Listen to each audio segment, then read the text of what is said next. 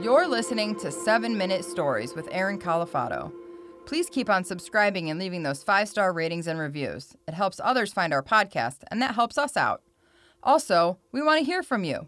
We set up a number you can call or text. It's 216 352 4010.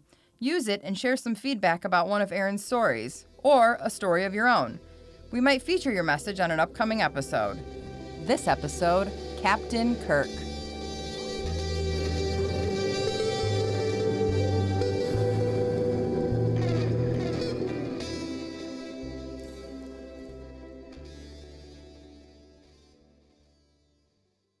Space. The Final Frontier. These are the voyages of the Starship Enterprise. Its five year mission to explore strange new worlds, to seek out new life and new civilizations, to boldly go where no man has gone before. Last year, Corey and I were getting the kids ready to go to a Halloween party. Corey was inside, and I was in the garage with the three kids. The garage door is open. I'm trying to wrangle them and get them in the car. It takes a while to do this. When something happened that none of us could have expected. We heard it. All three kids and I heard it. And it was a kind of sound that triggered something in our brains to let us know that something was wrong. We just didn't know what. And it was funny because it was one of those sounds that you know is scary and that is impending and probably dangerous, but we could not identify what the sound was. So our brains are working overtime trying to figure out what is that. And at first it sounded like almost like a missile was coming towards the garage and it kept getting louder and louder and louder and it felt like it was just going to I don't know, fall on our house, whatever it was. But as we peered outside the garage onto the street, we saw what appeared to be a car coming around the corner where we live. So I live in a quiet suburb and it's kind of a circle, but where we're at in our house, the road that goes around our house is like an L shape. So it's a pretty sharp turn. And I'm looking out and I see a car that has to be going 60, 65 miles per hour in a 20 mile per hour zone around a curve. And this car is drifting. Smoke is coming from the tires and it's drifting around this corner. It was like a movie and it was all in slow motion. It felt like it was moving in super slow motion and the car appeared to be losing control. Now, let me paint a picture for you of what was going on. Besides me and the kids in the garage uh, getting ready to go to this Halloween party, it's a beautiful weekend evening. Fall, dusk, colorful sky. There's people on their porch, kids riding their bikes around the neighborhood, people taking their dogs for a walk. And in fact, right across the street from my garage on the other sidewalk were two kids about 10 years old just walking. And as I'm watching this car in slow motion, I can see the dominoes fall. I can see the dots starting to connect. And I realize that this car, if it lost control, was going to flip over and it was going to kill these kids. It was going to flip over and crush these kids right in front of me and my kids.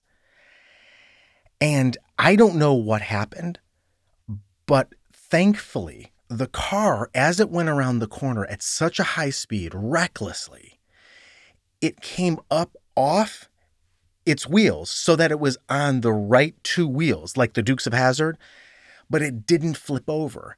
And luckily, it almost tipped over and then came crashing down back onto four wheels right in front of our house on the street. And we're looking at this like a movie through the garage.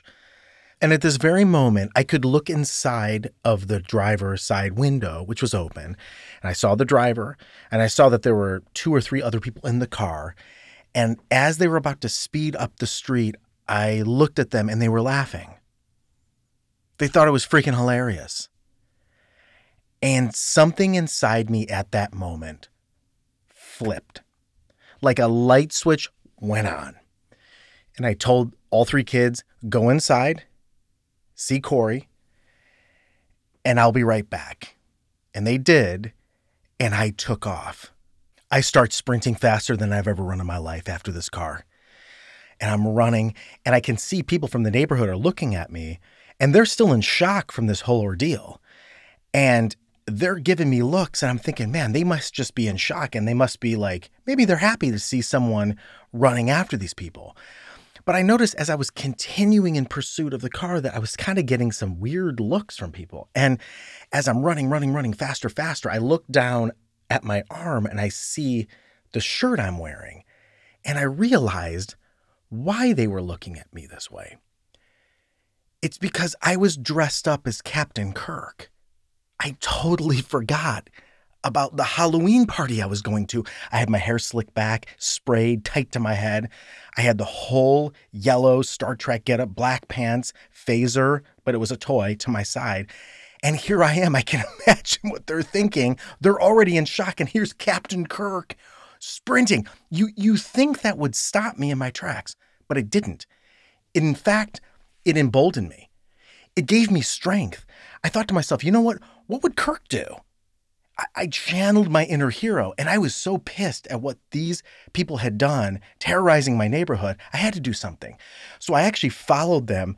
I was getting winded, but I followed them. They got to a stop sign at the end of the street and then they turned around the corner and then parked at a house just down the way. And I was familiar with this house and I knew in this car that these people didn't live there. They must have been visiting. And then three 20 somethings got out of the car, three guys, and I could see they were heading towards a garage looks like there was a big party and there was a gaggle of 20 somethings. Just to give you the demo, it was like standing outside of the House of Blues right before a Marilyn Manson concert, that kind of deal. And there was a bunch of people in the garage smoking, vaping, all this kind of crap. So I knew I couldn't run into the garage. I wouldn't have made it out alive. But then I went over to the car they were driving, like a souped up Ford Escort. I took a picture of the license plate and I call the police and I make a report. And as these kids are getting out of their car and walking to the garage after I call the police, I am able to isolate them and I walk up to them and I say, Hey, and they turn around and look at me. I said, Who was driving that car? Was that just you? You almost killed people on that street. And they looked around and said, Who? Me? Oh, he was driving. No, he was driving. He was driving. I said, Listen, I already called the cops. I already turned your license plate number in. But I'm going to tell you, I don't know what the cops are going to do, but if I ever see you driving around like that in this neighborhood again, I'm going to kick your ass. I said, do it again, and I'm going to kick the living shit out of you. And one of them said, All right, well, who the hell are you? And I thought about it for a second, had my hands on my hips, and I looked at them and said, I'm James T. Kirk. Who the hell are you?